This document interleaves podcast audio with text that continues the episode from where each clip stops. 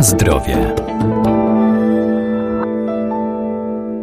Każda żywność, którą kupujemy, musi być w odpowiedni sposób opisana. Prawidłowo oznakowane opakowanie to dla nas cenne źródło informacji, dzięki którym zrobimy zakupy bezpieczne i zgodne z naszymi oczekiwaniami. To ważne także przy zakupie produktów nabiałowych czy warzyw.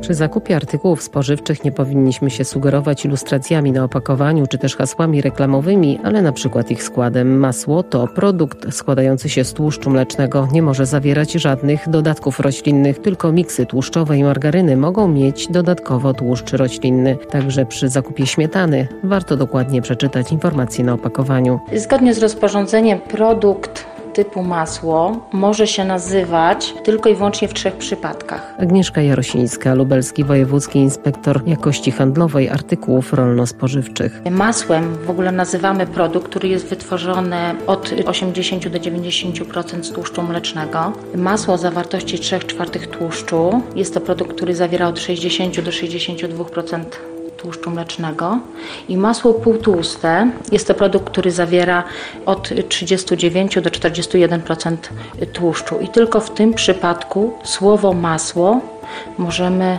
stosować.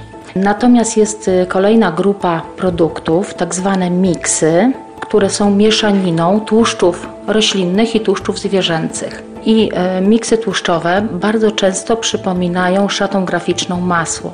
I dlatego należy tutaj zwrócić uwagę na nazewnictwo, jakie jest stosowane na opakowaniu jednostkowym. Dlatego, że szata graficzna może być w kolorze złotym, co bardzo często jest mylone z masłem. Nasza inspekcja odbiera bardzo dużo skarg na ten temat, ale trzeba jednak zwracać uwagę na tą nazwę, że to nie jest masło, tylko miks tłuszczowy. Jeżeli chodzi o przetwory mleczne, na rynku znajdują się jeszcze śmietany. Są to produkty, które są jednoskładnikowe i w swoim składzie nie powinny zawierać tłuszczu roślinnego.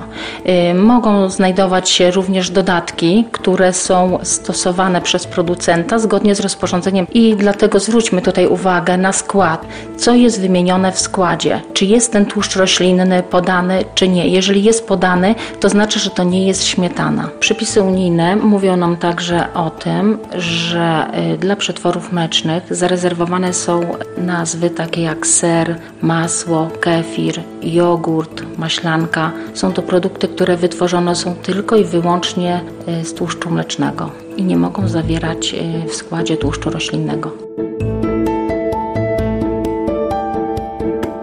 Na zdrowie.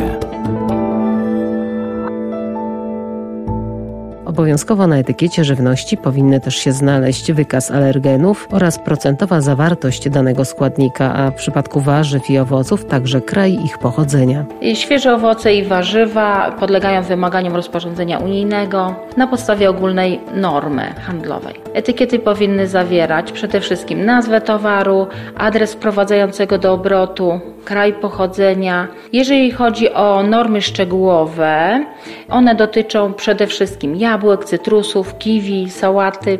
Norma szczegółowa obowiązuje takie produkty jak jabłka, cytrusy, nektarynki, gruszki, truskawki, papryka, winogrona.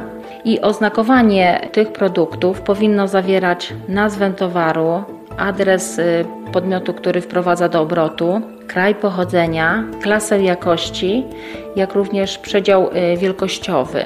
A dla niektórych asortymentów, takich jak na przykład jabłek, podaje się również odmianę, a dla pomidorów podaje się również ich typ. W przypadku ziemniaków oferowanych do sprzedaży luzem, w pomieszczeniu sprzedaży na wywieszce muszą znajdować się informacje dotyczące nazwy towaru, adresu podmiotu, który wprowadza dany towar do obrotu, i jak również przede wszystkim powinien być podany kraj pochodzenia wraz z wizerunkiem flagi państwa pochodzenia. Na etykiecie ziemniaków opakowanych dodatkowo powinny znaleźć się takie informacje jak warunki przechowywania, masa netto, jak również numer rejestracyjny podmiotu przyznany przez Państwową Inspekcję Ochrony Roślin i Nasiennictwa. Jeżeli ziemniaki pochodzą z krajów trzecich, to znaczy spoza krajów Unii, na wywieszce powinna być zamieszczona flaga danego kraju.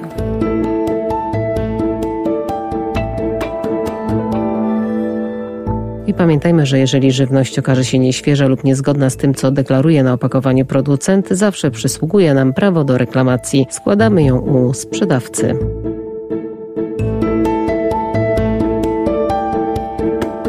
Na zdrowie.